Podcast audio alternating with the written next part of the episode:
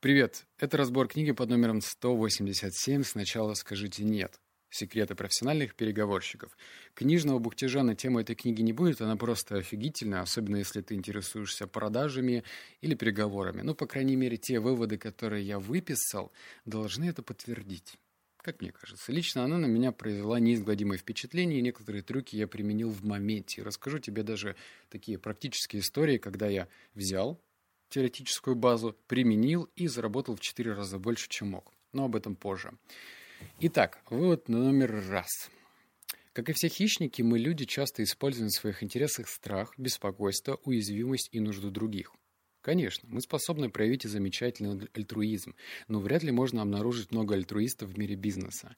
Несмотря на все слащавые разглагольствования некоторых лицемерных адептов подхода «выиграть и выиграть», Волчьи законы вполне могут провоцировать и поддерживать на переговорах скрытую жестокость.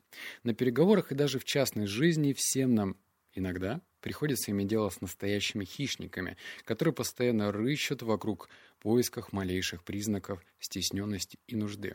Как участник переговоров вы обязаны понимать важность этого принципа. Вы не нуждаетесь в этой сделке, потому что нуждаться, испытывать нужду, значит потерять контроль и начать принимать неудачные решения – кстати, в самом начале книги автор говорит, что он категорически против э, той теории, что на переговорах нужно обязательно витать в розовых облаках и думать, надо выиграть, и чтобы наш оппонент тоже выиграл. Эта теория разбивается в дребезги в тот момент, когда оказывается, что твой оппонент плевать на тебя хотел, у него есть свои интересы, и эти интересы так далеко от твоих, что он о тебе будет думать в последнюю очередь. И как тут выиграть? Выиграть мне тоже непонятно. В этом я согласен с автором.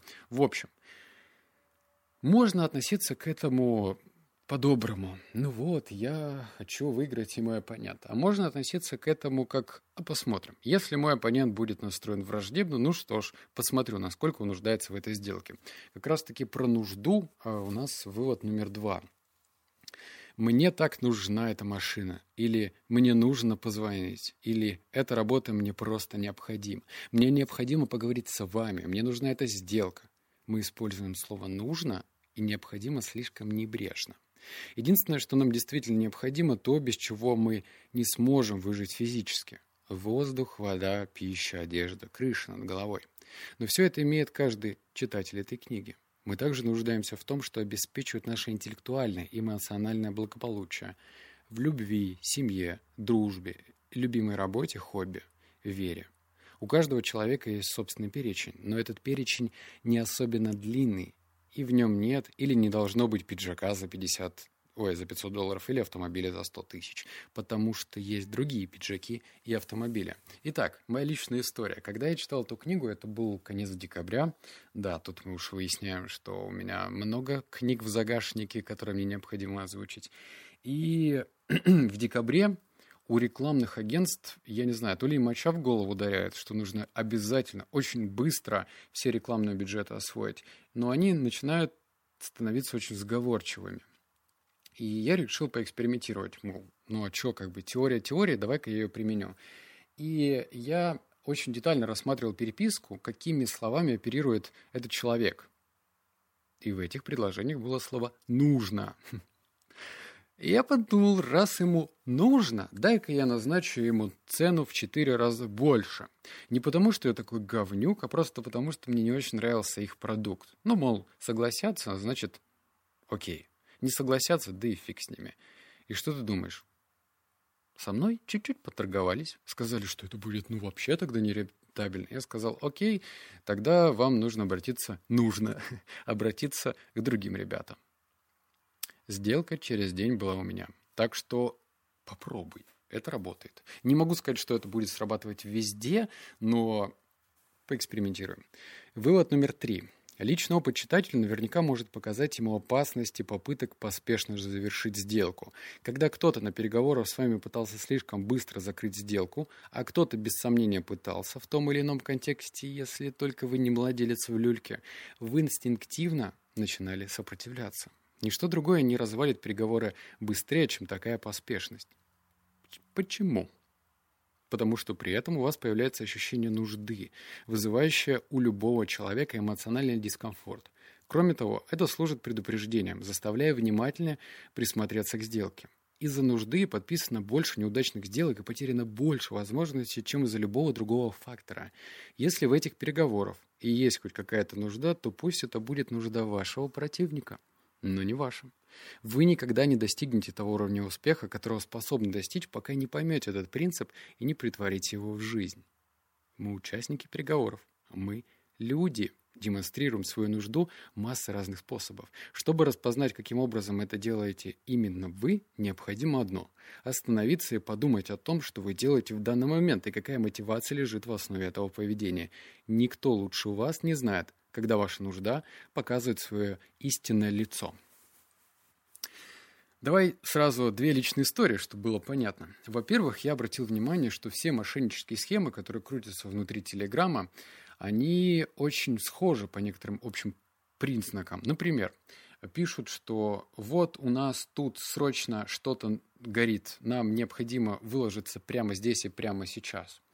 Это я сейчас говорю загадками, но э, цель этих загадок донести до тебя только одно. Если кто-то из незнакомых людей, который навязывает тебе свои правила сделки, э, использует слова быстро, срочно, надо, нужно, то, во-первых, ты понимаешь, что он находится в более слабой позиции, а во-вторых, а не стоит ли тебе более внимательно отнестись к тому, что тебе предлагают?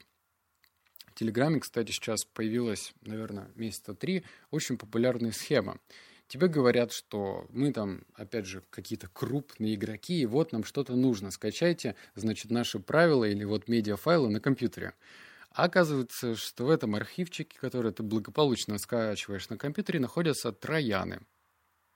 Ну, вирусы. И ты можешь попрощаться с своими данными, с деньгами и вообще до свидули.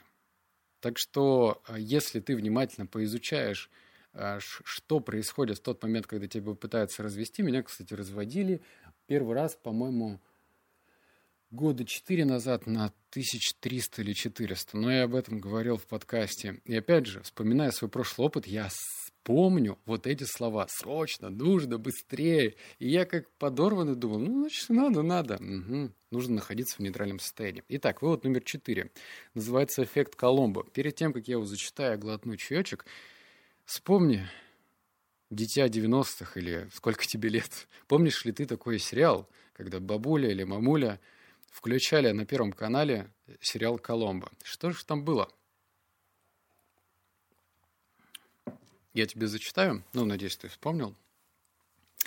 Я не призываю вас ходить с пятном на рубашке или стрелкой на колготках.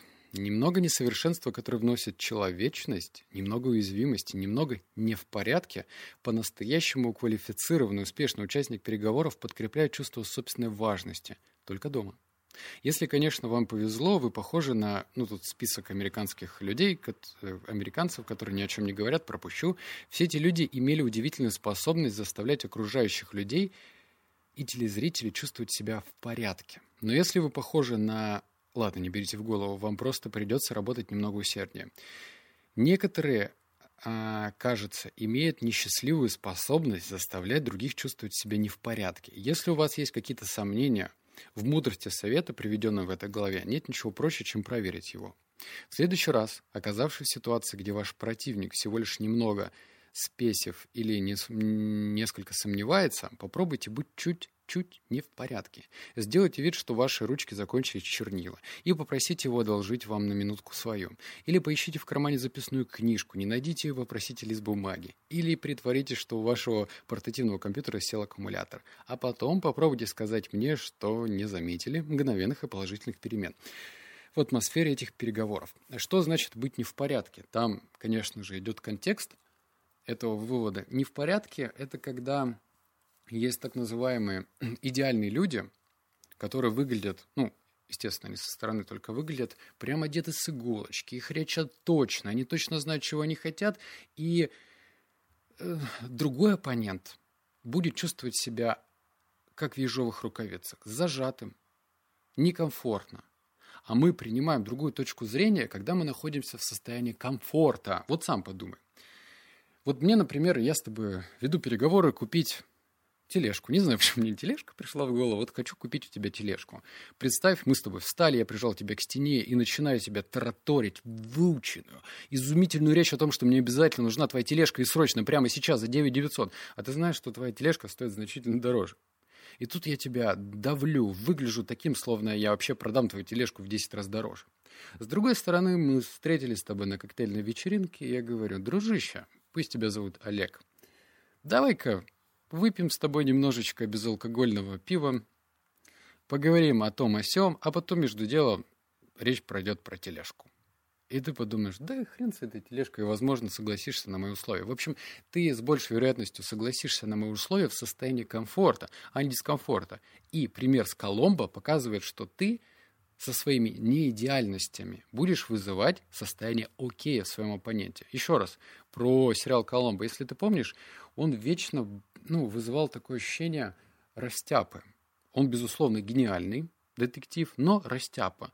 Он, э, причем преступление он раскрывал в последний момент. Он, например, заходил к потенциальному преступнику, делал какие-то непонятные заметки, выходил, и в последний момент, когда дверь закрывалась, он ставил ногу и говорил «кстати».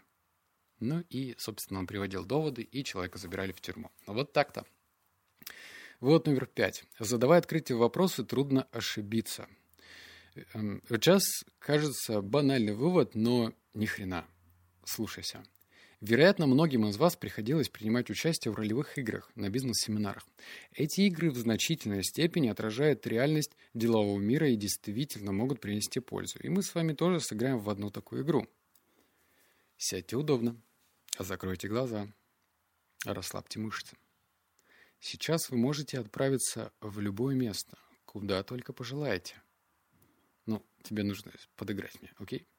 Вы можете взять с собой любого человека – и делать все, что угодно. Итак, игра начинается. Где вы? С кем? Чем занимаетесь? Может быть, вы на тропическом пляже? А может быть, мчитесь с горы на лыжах? А на заднем плане горное шале, где вас ждет аромат горячего пунша? В любом случае, способность вызвать у себя яркие зрительные образы непосредственно связана со способностью помогать другим людям увидеть то, что вы хотите им показать. Это ваша картина, ваш мир. И я узнал о нем с помощью открытых вопросов. Именно таким способом открытых вопросов, вот сейчас прикольно будет, на переговорах помогает включить телевизор – перед мысленным взором противника.